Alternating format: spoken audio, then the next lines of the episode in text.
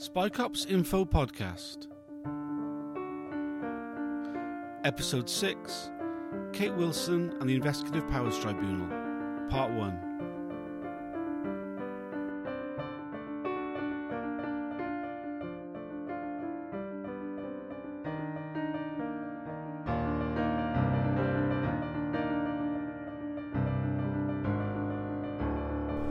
To the Spy Cops Info Podcast. My name is Tom Fowler, and today I'm joined with Kate Wilson. and Ben. Um, Kate Wilson's been at the Investigative Powers Tribunal recently after uh, 10 years of trying to bring a case.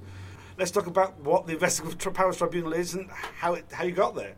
Because this, this um, tribunal is taking place at the same time as the, uh, the second uh, phase of the first tranche of the undercover policing inquiry, I haven't followed it as closely as I would most uh, most any other legal happening about uh, undercover policing. So, so do you want to fill us in with what happened? Yeah, okay. A an unhappy coincidence. We're not going to get into conspiracy theories here. It was an unhappy coincidence that they timetabled my trial to coincide with the hearings of the Spy Cops inquiry, um, and it meant that. in terms of a timeline, when when did you start this this process to go to the IPT?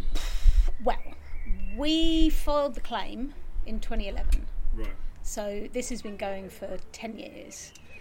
Um, I mean, so that's that's a that's a good four years before Theresa May announces the undercover policing inquiry. Um, that manages to get started beforehand, but still manages to clash with something which you know has been planned. for Well, it, this this the, the hearing the week the hearing week wasn't set in No, of course not. 2011. No, no. Um, no, so we actually filed the claim in the High Court, and it was a claim filed by eight women, me and seven others, and three of us included uh, claims under the Human Rights Act. So the the other five women, the relationships that they had happened before the year 2000, which is when the Human Rights Act came into effect. Right. Yeah. Um, I mean, like, so I mean, I just for context, I was going through court at the same time. We had a lot of the same hearings. It was me and the two women from Cardiff. Um, so, like, we, you know, there was. I remember the thing of being that, like, some of some of us were able to claim certain things, and others weren't, just from where these things happened. Right? Well, so so yeah, this is this is really interesting because you and me went through the High Court and the Court of Appeal because of course Yeah. we didn't originally file these claims Right. in the Investigatory Powers Tribunal. Uh, we filed them in the High Court, and the police uh, filed an application to get them struck out of the High Court because in the year 2000, when the Human Rights Act was enacted, some bright legal spark scratched their head and said, hmm, this is going to pose problems for the secret state. Uh, because, of course, a lot of what the secret state does, on the face of it, violates the Human Rights Act. It violates the right to privacy, violates potentially the right to uh, freedom, like individual freedom. It, right, it violates the right to uh, freedom from torture. Uh, there's a whole bunch of, of potential and actual violations that the secret state is capable of. And so, what they did back in the year 2000 was they created the Regulation of Investigatory Powers Act, which is affectionately known as RIPA to its friends. And um, and alongside RIPA, they established the IPT. The IPT is the Investigatory Powers Tribunal, and it's a court that exists to specifically look at allegations of human rights abuses by the secret. St- don't think pick up the aeroplane there. Um, by the by the secret state. No, we're going to have to wait for that. It's all right. I mean, we, um, it's, it's background noise of the realities of living in London. Yeah, we're we're, we're on the uh, Heathrow flight path. Right, yeah. To give it context, I mean, with, with the, the, the, the court case was only just the other day. We, we currently got the inquiry going on. This is why I'm in London doing this this interview now. Like, but um, yeah, I mean, the, the IPT, like, it's it's it's more than just the court that looks into these things. It's a highly secretive organ, uh, institution within the Home Office. Um, it's office, you know. It, um, It's a tribunal which, at the time, back in 2011, um, had only heard cases in secret Mm. and had found in favour of the government in 99.9 something. Yeah, and if I remember correctly, it was, claims. it was 13, 13 individual points they'd ever like found against the government. I, I seem to remember that it was one of the um, one of the things that we, used to say was that like, oh, well, this is the end of your this will be the end of your claim if this doesn't work. Then, and so well, I still Yeah. could go to the IPT, but nobody goes to the IPT. What's the point? They're so secretive. We get nothing out of it. Yep. Um, yeah, like that's what you What- did. what happened? Yeah, right. Um, well, so so a few things happened. One of the things that happened, of course, is that the police dragged this out for a really long time. So they Yeah. got our claims kicked out of the High Court and into the IPT. yeah. The High Court claims went ahead, and most of those claims, yours and Yeah. the seven other women who were bringing claims with me, got settled out of court through mediation, Yeah. and that was the end of the claims. Yeah, and and I mean I remember like I, I I had one of those, and one of the things that I couldn't do was bring a case at the IPT. It said it there Yeah. black and white in my settlement. Yes. So what happened in my case was that uh, we failed to reach an agreement at mediation, Yeah, um, and I was able to continue my civil claim. And my civil claim eventually was settled uh, because. So I think it's important to put it in context. The reason why we brought these claims in the beginning was because we wanted answers. yeah, You know, it wasn't 100%. wasn't because we wanted money. It was because we wanted answers. And the one of, I mean, so uh, the, the the legal systems are, uh, in the UK is a very bizarre and slightly creepy thing that that a lot of it is about money. like, like, like so much of the British state. It's horrid. So so there there was an there was a very unpleasant process of turning the damage done into a claim for financial damages, and because that's what the courts demand, um, and that's that. Um, it's literally the only thing you can do. I mean, like, I mean, like, you say it was about getting answers, but I remember, like, for me personally, anyway, and I think for some of the other people involved, it was it was just one of the few ways that we could actually wrest control of the narrative and like kind of take something back against the police. You know, it, it it's not so much, you know, we knew that it wasn't going to achieve much, but we didn't we didn't know what else we could do, right? Yes, Th- there's a great phrase that that um, a very wise man I know once said, which is you keep on shooting till you run out of bullets, and then you start throwing rocks, um, and that's basically what we did. Yeah. Um, That was Brooks Riley from the coup. you you just have to keep going, and I remember I actually remember when the other women in my claim were forced to settle. Mm.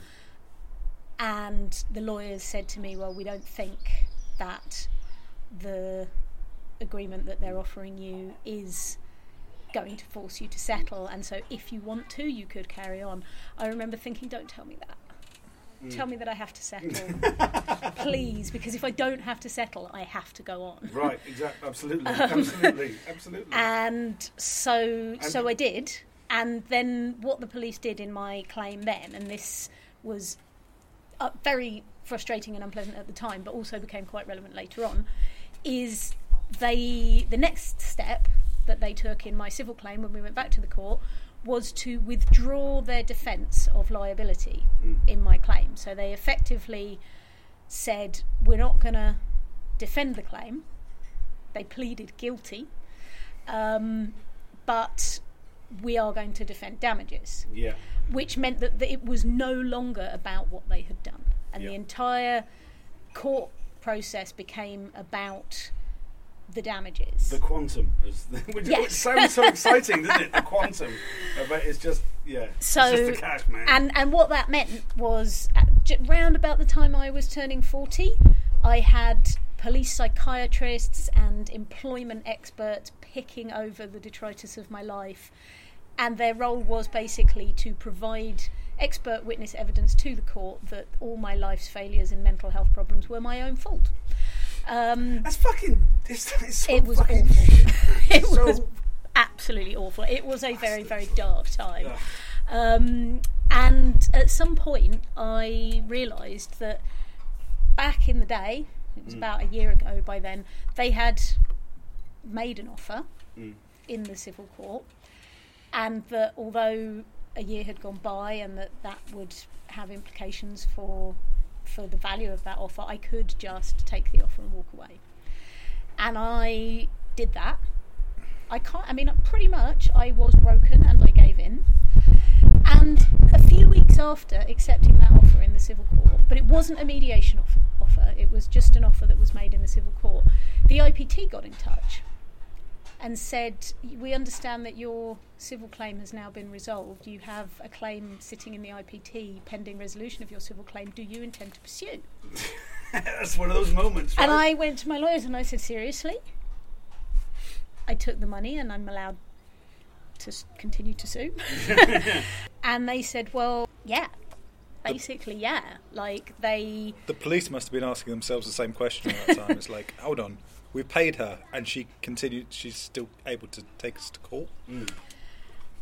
I mean, is, is this one of these anomalies that happened only because RIPA is such a ridiculous piece of legislation? Well, this is this is it's not an anomaly. This is Right. this is what happened because the police struck our human rights claim out of the civil court. right. You know, this was this was nothing to do with us. This was the police fought tooth and nail through a high court hearing and an appeal court hearing Yeah. to get those human rights claims put into the IPT and stopped. And we received, uh, shortly after that, a letter from the police saying the fact that we didn't defend liability in the IPT, uh, in the civil court, Yeah. does not mean that we accept liability.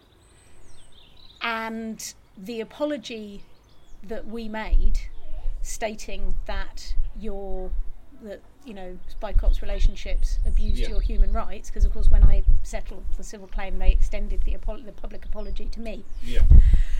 Does not mean that we accept any of the specifics of your Article Three and Article Eight human rights claims.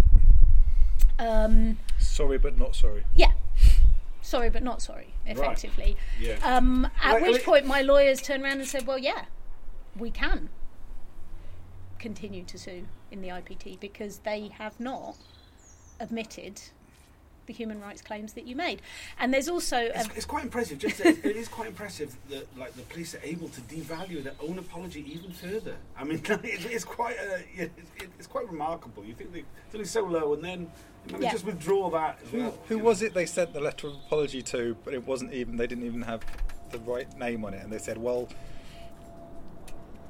just take it as read that it, w- it should have said your name in it. Like, it's not even a personal apology. No, no.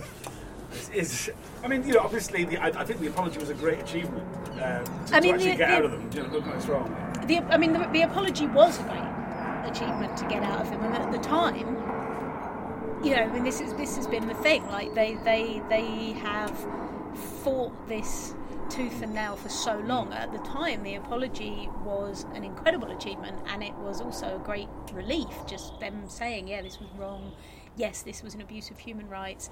In terms of why we brought the case, part of it was getting answers. Mm. The other part was making sure it doesn't happen again. Mm. And also, it was one of those rocks. And it was one of those rocks, yeah. All But- that left to throw. Yeah. Yeah, so an important part of human rights claims is they are about looking at the facts, what went wrong, what happened, and making sure it never happens again. Mm. You know, I mean, that is like it, the, they are an instrument of the state to ensure that the government and the state apparatus re- mm. re- respect and uphold mm. human rights. Um, so, in that sense, going to the IPT and going through the process of the IPT was was important um, because the, the, those declarations of which human rights were abused and why are the things that mean that those things can't don't happen again. I mean, don't happen again. Can be challenged Yeah. easier when they happen again. Yeah. yeah. How long ago was that that you kind of got this this green light to go to the IPT? that was in April 2017. Right. Um, So it took four years to get to court, even just on that level. It took four years in the IPT to get to court. Um, it was a long and painful battle, and it started with the application to the IPT from the police to get what they wanted all along and why they se- sent our claims to the IPT, which was um, an application for the entire hearing to be held in secret. Mm. And that was where it started going wrong for the police because You mean at the beginning? At the very beginning. yeah, well, no, I mean, I think to be honest, it started going wrong for the police at the point where we settled. They the got civil, caught. It, they set, we settled the civil claim. But yeah, started going wrong for the police at the point where they got caught, and it has basically been going wrong for the police ever since. But it started going wrong for them when when the we were able Mm. to continue to bring the claim in the IPT. But the, the thing about the IPT, and th- this is my interpretation, I don't really know what went on, and the Sure. the panel of the tribunal members who made this decision back then are not the same ones that are sitting now. They looked at the case Yeah. and unlike every other judge who had looked at this stuff previously, um, all the other judges were like, oh, national security, undercover policing, public interest immunity, we don't really know, we think we'd better keep all this stuff secret. The, the IPT, that's what they do. I, I remember the atmosphere that day um, after being in so many hearings of so many different types of courts about undercover policing. Um, this felt like a home game. Um, Yeah. For undercover policing sort of stuff. The, the judges were, oh right, yeah, and they were they had quite a different. Um, in, in, in other cases, yeah, the, the, the, police lawyers were throwing out certain terms like basically this is above your pay grade. You know, it's above your pay. We couldn't possibly tell you, Your Honour. Whereas these judges were like, you know, you will tell us. You'll tell us all yes, because that's our job. Yeah. Um, yeah. You'll tell us everything. And maybe we won't tell anybody else, but you'll tell us. Yes. Yeah. Um, so that's that's the thing. Is this is you know this was the the reason why we didn't trust the IPT and didn't want to go to the IPT uh, is actually I think the same reason why they've been such a good forum for looking at this because they really appeared to take one look at the case and they said you know we have secret powers. Those secret powers are entrusted to us to protect national security. We know what national security is and this is not it.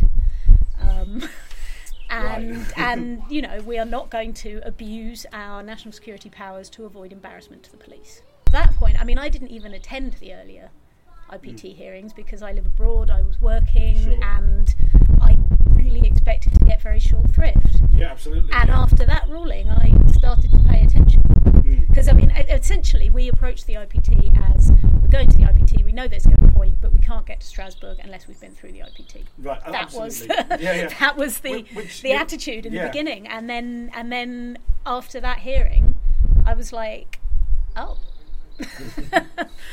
and yeah that has been a really powerful you know working with a court that understands that what these police were doing Mm.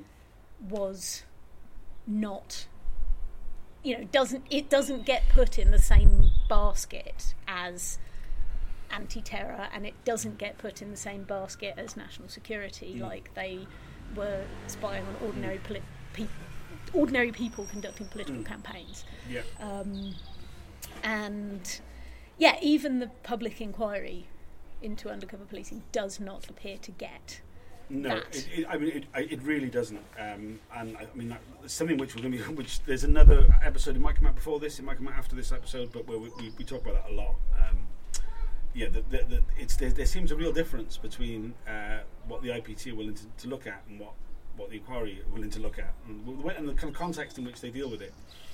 But you were. the- It was, it was it was a couple of years before you actually got to get to this point uh, that you, you were pre- in preparation for that. You've had the same group, group of lawyers. What happened with your legal representation during that time? Well, so another quirky thing about the IPT. so the first rule of the IPT is there are no rules in the IPT. um, I, I remember, I remember when I thought I, it was don't talk about the IPT. when I became. Uh, um, well, the, the first rule of the IPT is the IPT makes its own rules. Right. I mean, that I think that literally is the first rule of the IPT is the IPT makes its own rules. And I remember when I first became a litigant in person, and we will get on to why. Um, I was I received documents from the police, and they came with an email saying these documents are subject to IPT rules. So I wrote to the tribunal and I said, now that I'm a litigant in person, I, you know, I'm just finding my feet here. Could you just let me know what the IPT rules are so I know what I can and can't do? That followed about three weeks of back and forth emails and an IPT hearing. So- Where they discussed what Whereas I was expecting, where, where there was a discussion about what the rules actually were. What? So it wasn't. It wasn't a back and forth of them explaining it to you. No, not at all. They said, we'll have to get back to you on that. We don't know. Wow. And then they said, well, no, you're going to have to tell us what it is you want to do with the documents. And then the police are going to have to respond. And then um, we will have to make a ruling. And so it was like, yeah, the, the police kind of. These are, these documents are subject to IPT rules. Um, I don't really know what they thought they meant, but uh, but yeah. So it's it's a, it's quite a complex um, place to be yeah, a litigant in yeah. person. Um, the other thing about the IPT is because of what it is, because of what it's set up to do, it is designated a costs free jurisdiction. Right. And what that means is that you bring a claim in the IPT, the state defends an, a claim in the IPT. If you lose, you don't have to pay the state's legal costs. Bloody hell, that's good. It's great. it's set up that way so that ordinary members of the public Mm. can sue the government for human rights abuses in the IPT without risk of becoming of being bankrupted. But there's a catch. But there's a catch. If you win, Yeah. the state don't pay your costs either. And what that means is that the state is able to throw its essentially infinite resources out of public money Yeah. into application after application to delay, divert, go back on whatever Right. proceedings. So basically, we had the police lawyers putting sticks in the wheels of the process over and over again. I think we went through 12 or 13. I mean, several of the the what are called directions hearings. They're like the, the, the court hearings before the actual trial. Yeah. Um, several of those were cancelled because the police put in applications, withdrew them at the last minute. Some of them were also cancelled because of COVID. Um, but we had an insane number of directions hearings, um, often going back to review decisions that had already been made, getting repeat submissions from the police, making points that they had already lost. Um, I I remember. The, I remember. uh, You know those things happening and the detail of them. You know, even for someone like me who tries to follow these things, it was. I was. Re- I, they were really lost on me. I found it very difficult to get my head around because the, it was like you say, it was going back on itself repeatedly. And I remember talking to you about it, and you explaining it to me, and me going, "I still don't get it, dude." you know. Imagine Well- what it was like for the media because they covered uh, the earlier admissions, Mm. Um, maybe from uh, kind of following on from the the apologies, but these submissions were drawn back. Yeah. Mm. So, like, they admitted stuff. They admitted more stuff. They took back some of the stuff that they admitted. I mean, to be honest, even in the final trial, like my my lawyer made a point about how the police had made admissions under Article 11 Mm. back in, Mar- and I'm like, no, no, no, they never admitted that. And then I looked back and I was like, oh my god, they did admit that, and Hmm. now they're denying it. Like, what? What's going on? Like, I didn't even notice that. You hadn't noticed Yeah. they've admitted it, and now you've noticed No, I mean obviously I had, to admit it. I had noticed that they'd admitted it, but when they withdrew their admissions, they withdrew that one and didn't actually specify. So they made an application to withdraw certain admissions, and that one they just changed from admitted to denied in the document, and it just got through. Like Oh, they hadn't. They hadn't withdrawn it. They just wrote. They just changed. They just I mean- changed it. I mean, like, on on the media point, I mean, this has been a, a problem for that, which is so much of the process, and, uh, and it's almost like the, the British legal system is set up this way uh, on behalf of the state that like that these things can get so confusing Yeah. um, that. Like if, if you are a journalist who's trying to tell a linear story to, to an Yeah. audience, Hmm. it's like, well, I just hop, let's like skip it for a bit, and we'll wait till we get to some sort of like Yeah. resolution, and then I we'll mean, do the that's story. pretty much what I'm saying to the media now. Is Right. let's just wait yeah. until the end. Yeah. And I will tell you the story at the end. Uh, because at every stage they have to go from the beginning. So, how did you meet him? yeah. Which is I mean, like- every it's interview like- I do starts with How did you meet Mark Kennedy? Which is like, Yeah. okay, how do I get from And, and, there it, to here? and it should Yeah. be that after ten years, that's not that's not the story. That's Right, not, that bit of the absolutely. story's already Yeah, yeah. been told, and now Um, you're talking. So, just quickly, uh, if any of the listeners to this podcast, I can't imagine there'll be many, don't know who Kate Wilson is or what, what happened to her Oh, yeah. from undercover policing. Go to the Police Spies Out of Lives uh, website. You'll find a section there called Kate's Story. I'll put the note in the description of the uh, episode. You can read it there. We're not going to discuss it today because that's not what this episode's about. But I just, yeah. yeah. So, how did you meet? so, anyway, long story short, Yeah. we ran out of money. Right. We ran out of money a long time ago. Yeah.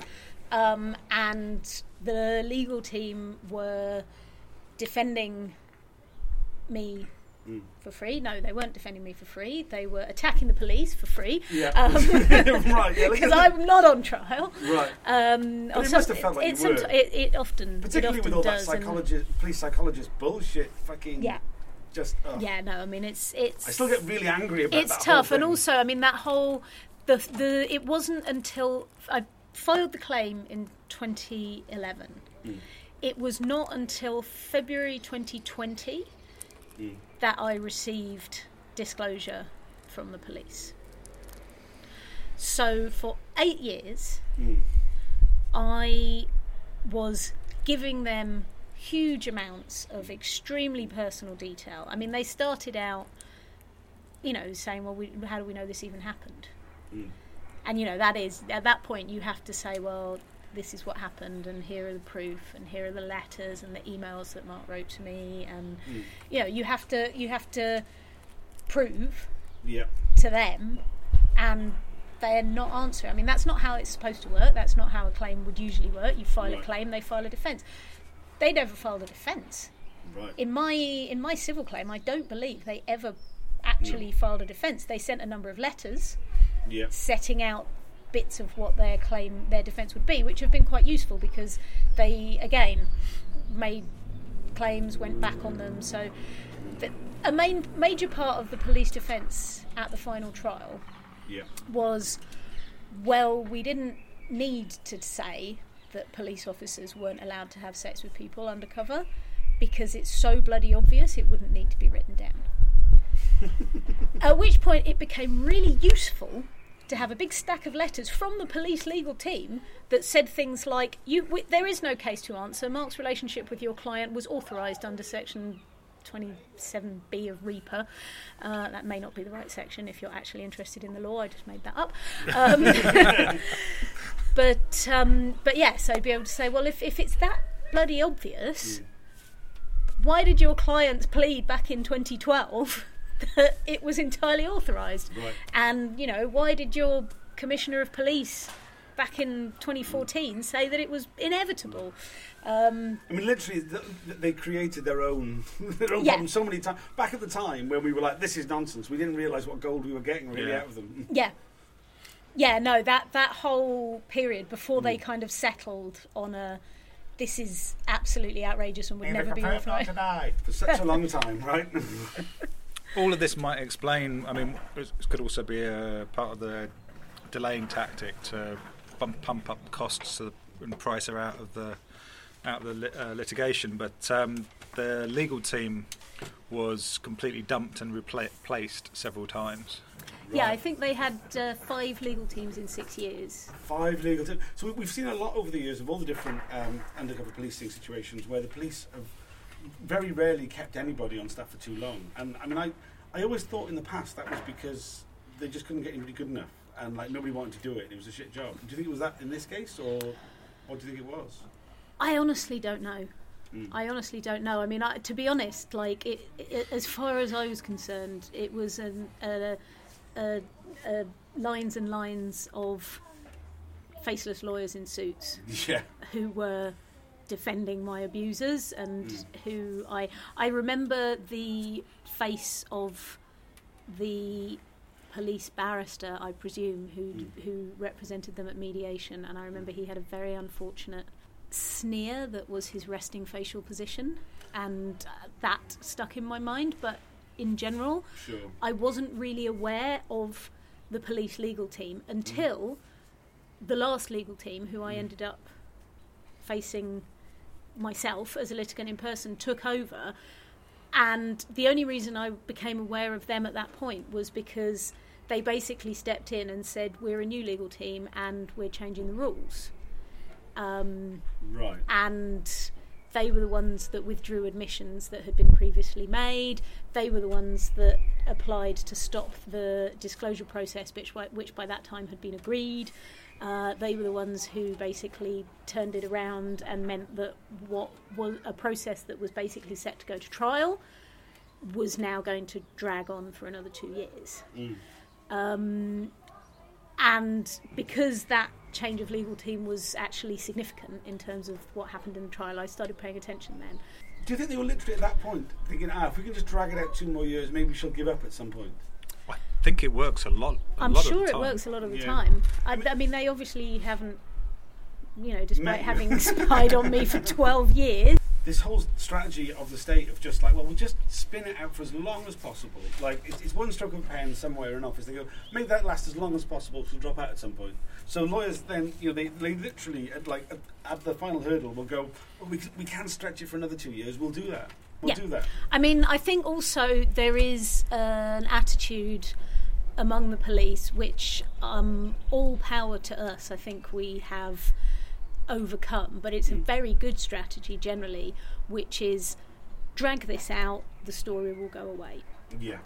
You know, and so like at some point, this the the results of of this will come out, but by then no one will care Yeah. Yeah. and you know all power to you and the work that you do keeping the information out there. And to people like rob evans who have you know been managing the news around this so that it doesn't go away. Mm. And like combating that war of attrition mm. that is one of the police's main approaches to it. Also, also through delaying, uh, you get you know documents have been mislaid. They're not coming back. You have people have retired. They uh, are no People longer in no a position. longer they- remember or, they're at least dead. can get away with saying they no longer remember Right.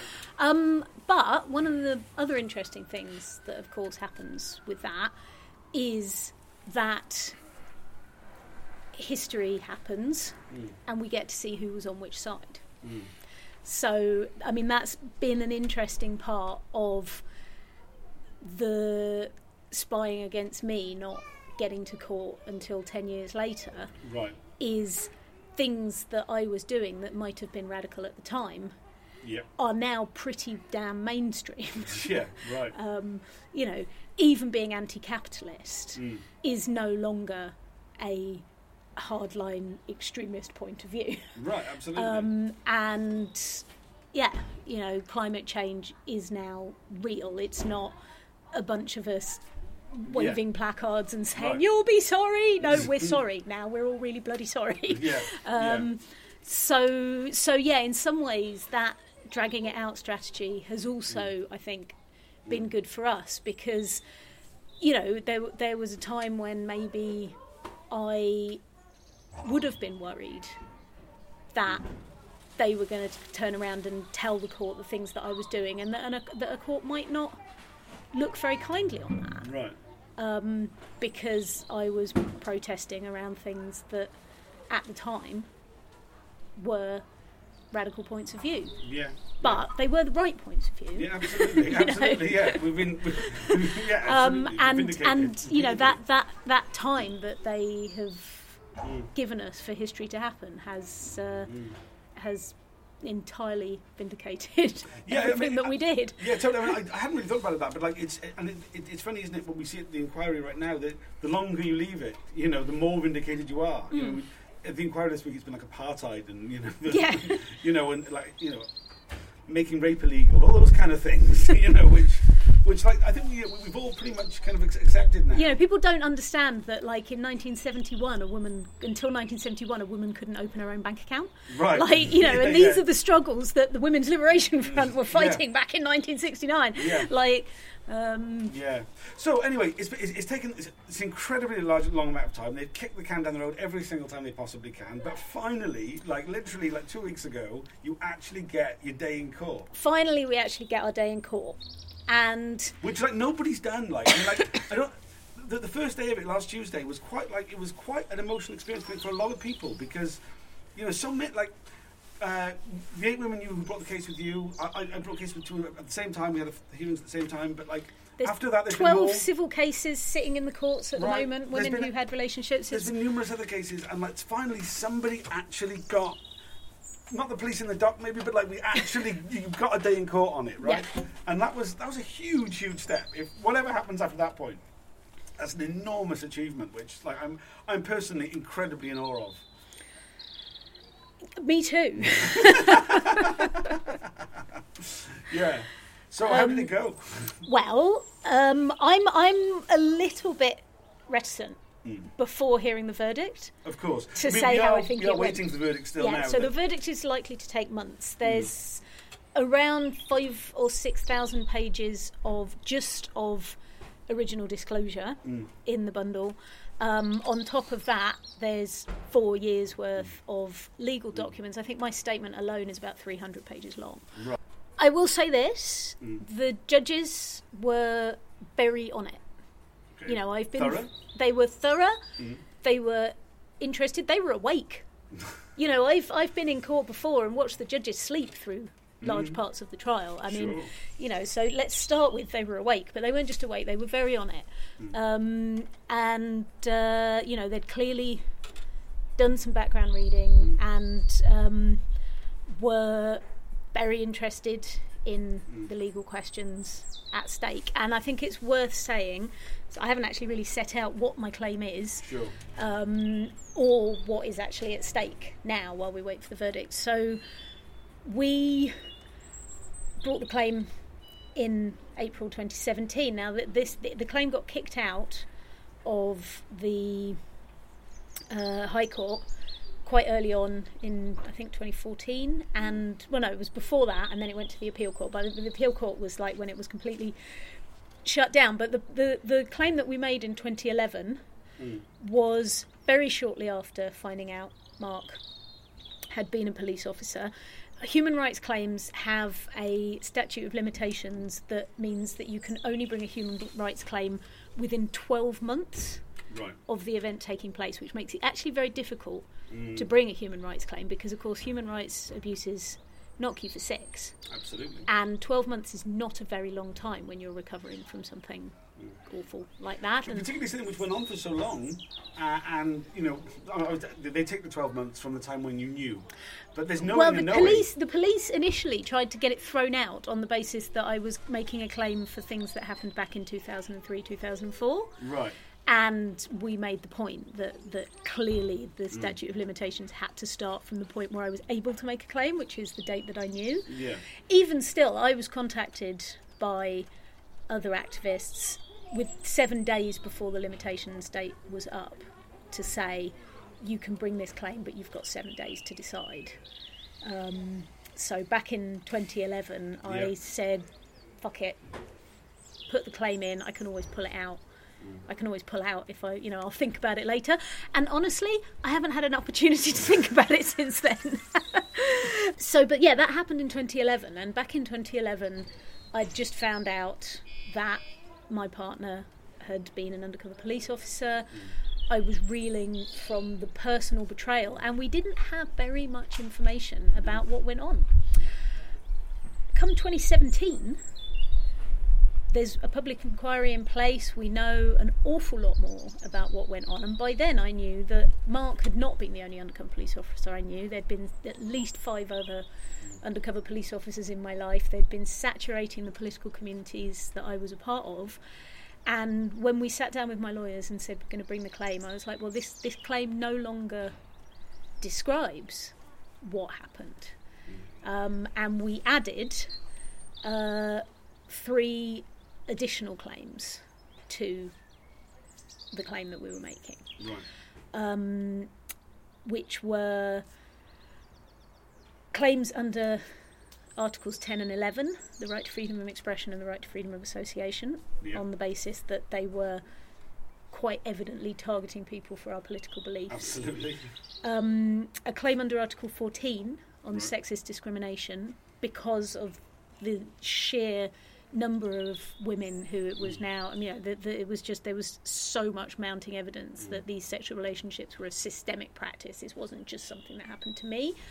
This is institutional sexism. and then claims ag- against the police for all the other mm. officers that I had known. So basically saying that the breadth and depth of the intrusion that I was subjected to, not just for that 18 months that I was in a relationship with Mark Kennedy, but for an entire 12 year period that we knew about, um, was a breach of my right to privacy, freedom of expression, and freedom of association. So, so those claims were added in 2017 when the stay was lifted and we went back to court. Um, and the police were furious. They said we couldn't do that. We were outside of the statute of limitations. And I wrote a very long statement. Um, we were going to court to have a hearing on whether the, we were outside the statute of limitations. I wrote a very long statement about ha- what had changed since 2014 when the stay was placed on the process and uh, why we weren't outside the statute of limitations because I couldn't possibly have known those things before. Um, and that this was basically the first opportunity that I had. The claim was already filed. The police read my statement and withdrew their application, which was terribly. That was one of the hearings that got cancelled. I was terribly frustrated because I very much wanted that statement to be read in court. Um, Right. Yeah. Yeah. Absolutely. but um, but yeah, so then then those parts of the claim went forward. Now the police quite quickly after that adopted the same tactic that they'd adopted in the Crown Court, which was to say, well, we admit that the sexual relationship that Mark Kennedy had was wrong and was a violation of Article 8 and Article 3. Um, but they couldn't admit to institutional sexism. They couldn't admit that six other spy cops operations that they'd had were a breach of Article 10 and 11 rights. You know, those those were things that that that they probably hadn't even contemplated at that point. Yeah. Um, and so that part of the claim went on. Mm. And that's what we've been fighting about over the past four years, fighting over disclosure. And it became very clear very early on when we first started getting disclosure that uh, the police would make admissions in order to make disclosure go away. Mm. And the judges who, like I say, are quite on it, picked up and said, well, what you're essentially saying is that if we order further disclosure, there may well be more admissions. If we don't order further disclosure, then this is where the case is going to stay. Um, which, like I say, was was impressively perceptive of the judges, um, and we continued to fight over disclosure. They continued to order further disclosure, and effectively in October 2020, Mm. New admissions were made. Um, and they then admitted that um, the other officers had also breached uh, Article 8, the right to privacy, and that the operations directed against me were unnecessary in a democratic society. But that the operations as a whole had been legitimate. It was mm. just that the collateral intrusion in my case had not been taken into mm. account and that that was unlawful. And at that point, they withdrew a number of admissions that they'd made about the state of knowledge mm. among Mark's superiors of the relationship. So at the point where they were seeking to say, we've admitted enough now, this case needs to go away, they admitted that Mark's superiors were aware of the relationship. And when disclosure con- was ordered to continue and the case carried on, they said, okay, well, in that case, we take that back. Um, And um, so, yeah, those those were the major questions that went to court. So the question of how far up the chain of command knowledge of the Article 8 and Article 3 violations went, and it's worth noting that the admission of an Article 3 violation is a very big thing. So, Article 3 is the right to live free from inhumane and degrading treatment and torture. Um, and unlike the right to freedom of association or the right to privacy, it is an unqualified right, which means that it doesn't matter what you're doing, it doesn't matter how bad the state you are, they are not allowed to torture you. Yeah. It's just not okay. It's a fairly. Re- it's, I mean, like it's it, it's that it's that kind of you know really basic thing that kind of makes you know Yeah. the basis of a society in some way. So the question of how far up the chain of command knowledge of this inhumane and degrading behaviour by serving metropolitan police officers went Yeah. is a big one. Um, the Article 14 um, sexist discrimination claim, again, institutional sexism in the Metropolitan Police, very topical at the moment.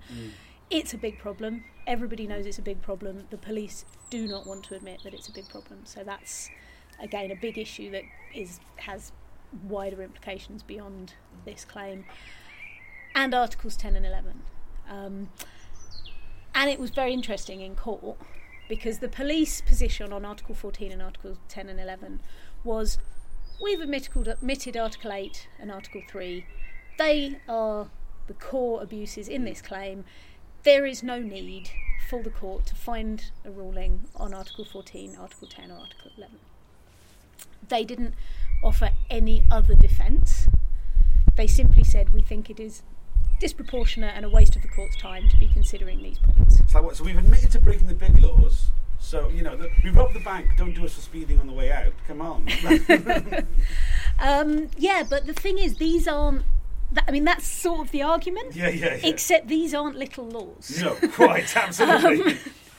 yeah, maybe like yeah. Don't, Um, you know, it's it's it's more like over the old lady on we, the way yeah, out. we robbed the bank. Don't do us for killing the security guard. Yeah, know? yeah, right. Um, so so yes, um, that's what went to court.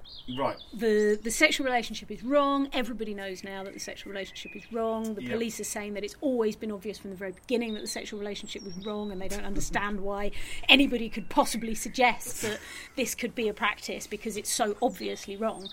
Which is Um, why they didn't need to put it like in words in any of the principles of conduct. or Yeah, they have codes of conduct. They have It's not, it's not guidelines. included at all. So has it been the same judges throughout that, that whole period? No. Right. No, so so this is the, the point where the, the the change of legal team Yeah. that that was big and mm. significant coincided with a change of judges. Right. So I had this unbelievably frustrating hearing where everyone in the courtroom was hearing this stuff for the first time, presenting this stuff for the first time, and I'm like, yeah, you guys are really enjoying. I've been here for seven years, Yeah. and I'm not hearing anything new here, and I don't understand why this is being listened to. Um, but the new judges said, well, you know, we've got to give this a we've got to give this a hearing Yeah. because we've not heard it before. Um, and the panel has changed again since then, but one of the panel members remained Right. the same. Um, so, so yeah, we get to court, and the court is basically looking at those. I mean, we had a list of eleven issues, but it's basically under those four big headings. Um, the question of how far up the chain of command the knowledge went is the big factual question. That's the one where we're picking through the day to day documents from Mark Kennedy's operation. Unfortunately, we're not picking through all the day to day documents from Mark Kennedy's operation because everything before February 2004 has mysteriously disappeared. Um, now, that's the period where my relationship with Mark Kennedy started Right. it's recorded in an intelligence report for the 7th, 18th of November 2003 that I spent the previous night at his flat. Um, that's the first night Mark and I spent alone together. It's recorded in an intelligence report. I have no doubt that it was recorded in detail in his contact logs to his cover officer and probably discussed further up the chain. Every single piece of operational record for that period has gone. Um, What? How convenient. Indeed, indeed. And no response has ever been given from the police about what happened to those documents. Um, They just don't have them. they just, I mean, at, at one point, Sir Stephen House, who is their slightly less than stellar witness, um, suggested that maybe they never existed. Um, Wow. At which point we had to go back to an earlier statement from one of their lawyers, which recorded the police notebooks issued to Mark Kennedy during that period, and uh, and say, well, no, look, mate, they did The exist. sheer gall. I mean, Yeah. like th- this speaks to the culture of the police that they will just, you know, deny, lie, whatever, just keep th- throwing things out. You know, I mean, it, I, it, the, the brass neck to be able to do that is like. How on earth they find these people who are willing to talk like that in public is beyond me. Aye. Um, Aside from everything else, just to be able to just go out there with a straight face, it's like Well, he he he he is a man who stepped down or was pushed out of the top of uh, policing in Scotland for uh, expenses scandals and all kinds of really like uh, you know a really huge, not just him, scandal in Scottish policing. Stepped down and then reappears back as uh, deputy Commissioner for the Metropolitan Police days before signing the first witness So this in is my a case. this is a man who has some brass balls. I mean, th- Right. this guy. This guy. I mean, what the, my my my favourite part of it is this guy supposedly read ten thousand pages and produced a witness statement based on those ten thousand pages, which he signed on the eighteenth of January, twenty eighteen or twenty nineteen. He um, he took the role as deputy commissioner of Metropolitan Police, coming out of retirement in January 2019. So if he did read those 10,000 pages, he did it in 18 days. um, Yeah, that- I mean, unless he's, uh, he was hired specifically to deal with you, he was the Kate well, Wilson hire. we were we were joking that whoever ended up making the statement of truth in my case would be somebody very close to retirement. yeah. I couldn't quite believe it when I saw that it had been signed by somebody who had in fact already retired. Um, he wasn't entirely. I mean, he he was um, presented as uh, a witness who didn't have any direct knowledge of the of the operational facts, which is probably t- true. But it is worth noting that he attended ACPOTAM, um, the Association of Chief Police Officers, Terrorist and Allied Matters, which is basically the body that sits on top of the uh, counter-terrorism units and the national uh, counter domestic extremism unit, and indeed the NPOIU. So he was uh, not a disinterested party who just you know kind of independently comes in and writes this Yeah. statement based on uh, being the deputy chief commissioner of the Met Police who are being sued. He he you know he had his fingers in the pie. Yeah, absolutely. I mean, he was he was the only police witness, right? He was, and uh, the other witnesses relied on are in the forms of letters from the police lawyers. Right. Um, and they received assurances that they wouldn't be required to give evidence. Right. That was the, the, who did those assurances come from? The police lawyers who were writing to them saying, Could you tell us what you know about this case? Right. So those assurances were given by police lawyers who were in no position to say that they could. I mean, the, the IPT is not. I mean, is, is the, the court has no power to call these people. I honestly don't know. Hmm. It was, I did, when I was a litigant in person, I did raise the fact that I was interested in cross examining a list of people based on the documents that I had seen. Um, but I never, fa- I never really received a response as to whether it would be possible to call those witnesses if they hadn't voluntarily come forward as witnesses in the case. some some of them even refused to answer the letters, Right. And it was their and, and often it's their lawyer speaking or writing to the police lawyers. I guess it's the downfall of having a court that makes its own rules and doesn't know its own rules, is making up as going along. Is that you know if the if the police manage to word it correctly, they're able to get through things which, you know, and clearly that's worked in the past. Mm. Because I mean, the court case was live streamed. That's you know this this for a court which we were all told was acted completely in secret. Yeah. This was It's, know, it's it's less secretive than the public inquiry. right. Um, I mean, there are there have been closed hearings. Absolutely. There was a closed hearing last Friday, but they are the approach that they have taken is we have the rule, Mm. and there are very specific circumstances involving national security that mean that that rule needs to be applied. Um, so it's my understanding that there are matters that go to kind of the the general strategy of undercover policing that that are not necessarily specific to the facts of the case that the police have sought to keep secret. I don't. I mean, there are there are other matters that the police have sought to keep secret that I honestly do not understand why. I mean, one of the things that went into a closed hearing and the police were given permission by the court to neither confirm nor deny was whether or not my boyfriend actually went to Thailand, like he told me in Christmas of 2004. Um, Wow. so this is a it's one of those things like like after 10 years of you know the the since that relationship um and you you know at the beginning you want to know everything you want to know what every single day but 10 10 years later you moved on with some things but there there are some things that still bug you Well, I mean, 2000. I, I, that's a memorable date to be in Thailand. Um, I'm sure people will recognise it. So, Mark went off on the 20th of December, I believe, 2004, to Thailand. Yep. Says to Thailand. Um, and on the 24th of December 2004, I was sitting in Devon in my uncle's living room, and um, I saw the news that a tsunami had hit Thailand. There were thousands of people dead, Yep. and uh, I didn't know if he was still alive. Right.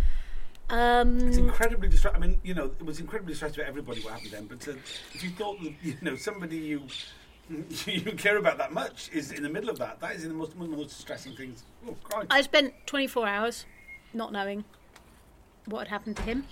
He did eventually get into contact, and I was there. I was talking to other friends of his, and and you know trying to find out what happened to him. On the 5th of January, uh, I went and picked him up from Heathrow Airport when he got home, gaunt and traumatized right. from the experience. He said he hadn't been on the beach when the tsunami hit, he'd been further inland, but that he'd gone to the coast to help with the rescue efforts. And he described the experience of digging a dead child out of the sand on a Thai beach. Um, and he was seemingly very distressed. It was extremely distressing. Um, we separated shortly after that. Uh, and he went on to use those same traumatic experiences to uh, manipulate Lisa, who was a friend of mine who he had a relationship with that lasted six years. Um, and I think um, what this, still that's still to confirm or deny. they they so so Jesus we, what we got what we got was disclosure of the cover logs for hi- the days covering his return Mm. supposedly from Thailand Right. and not in the final disclosure that we got from this legal team, but just before the previous legal team left, we got sent a sample of 200 pages of disclosure that was supposed to be a sample for us to look at how they were approaching redactions and make submissions to the court about the redactions process that they were proposing. Right. So that was the very first disclosure that we got, and it included a page of this information about, or a couple of pages of this information about Mark returning from Thailand that uh, contained the phrase, "We will have to watch the effect on Source of these people showing that they care for him when we are lying to them." And that phrase was redacted in the disclosure that we were eventually given by the police, but I had already seen it, so I knew what it was. that Um, reveals so much. That's that's uh, national security. yeah, that was redacted on national security grounds. Um, and so, yeah, I mean, there are many, many redactions throughout the thousands of pages that we have got. Um, a lot of them are around comments between Mark and his handler at times when he is staying with my family for Christmas carol singing events and similar. And there's like redactions which are the reason that we were given is that they are hiding sensitive undercover policing techniques, which he was using on my family.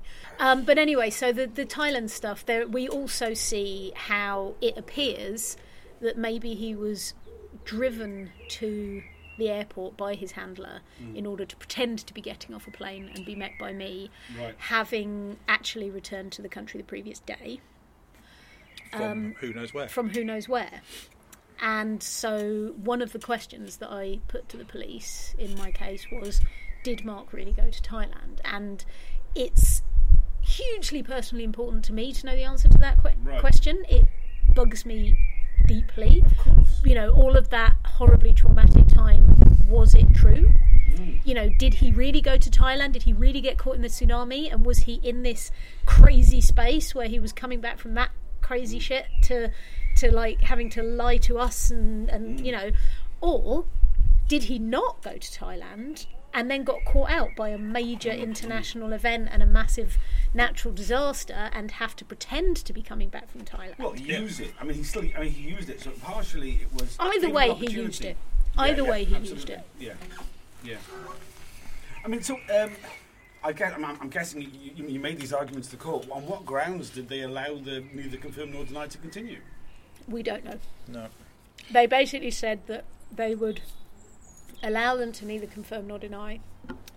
So my thinking But there is was, there was a really important element to this in terms of the knowledge. Mm. So your police officer, mm. if he has just been in Thailand for the tsunami, and he's returning, literally, you know, traumatized from a natural natural disaster. and you're going to put him straight back into deployment, Right. Then um, you've, give Whilst- you've got to be pretty certain that about who he's, you know, wh- Mm. what he's going back to, and he's picked up by this by this woman at the airport, And they're claiming they didn't really know who I was. And, and that's not the only example of a No. similar situation. But- It's a lot more significant than just some holiday, right? I mean, Right. it's, it's, it's quite a so big so deal. one of one of I mean you know obviously like I say this bugs me. Yeah, it really of course, bugs me, and it bugs me even more now that the police are and applying NCND. knowing if they knew that she was his partner, it explains why they couldn't simply collect him at the airport and take him straight to see a police psychiatrist and you know take him through counselling for what he's gone through. Um, but in, they didn't do that, which obviously they should have if he'd gone through that situation. The fact that they, you know, watch him get in a vehicle and go off with Kate is like y- y- you knew. You had to know that this he's going home with his girlfriend. It's going to be okay. He's going to be looked after. Mm. whether he was in Thailand, whether he wasn't, mm. there were four or five senior officers receiving regular, more than once daily briefings during that first week that Mark was back from Thailand about what was going on, who he was with, and in that time he was here in this Right. flat with my Right. parents. Um, and they're commenting about the fact that my parents are worried about him. They're commenting on the fact that we're saying he looks unwell. This is something which the the the, the IPT just did not did not allow to be explored in any way. But there was a great deal of things we did get. You got disclosure on things more in this setting than anybody has in any other setting. Yeah. Um, Yeah. Do you want to talk about the things that you did get out of them? We got a lot. How long have you got? Um, Well, I mean, th- th- this is th- this this episode is going to be titled Part One. I mean, Part Two can happen whenever you like. Yeah, I mean, there's the, the disclosure of the disclosure podcast. yeah. podcast. So which we, maybe yeah, we should 'cause touch on w- that. Yeah, Yeah, so yeah, I think I think we should. I think we should leave that. So my my approach to the disclosure at the moment yeah, is that um, the court is deliberating, yeah, and I don't want to do anything Mm. that because because if I felt that they had slept through the entire trial, which, Yeah. like I say, I have seen, sure, sure. um, then right now I would be hammering our evidence in public yeah, to make it really clear this is what we said. yeah, Like, wh- whatever they were thinking while they were falling asleep Yeah. in the courtroom, this is what the case is. But actually, I think they did listen. Um, and they're thinking about it, and I want to. I want to wait and see. I don't want to Okay, piss them off. yeah, yeah. I want to let them think about it. wait and see what they say. To find out more about this topic, please visit spycops.info, where you can find all the old episodes, subscribe to our newsletter, join our Facebook group, and a lot more besides.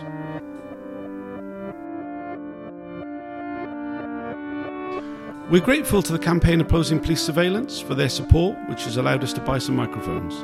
We want to improve more. If you'd like to support the podcast, please get in touch.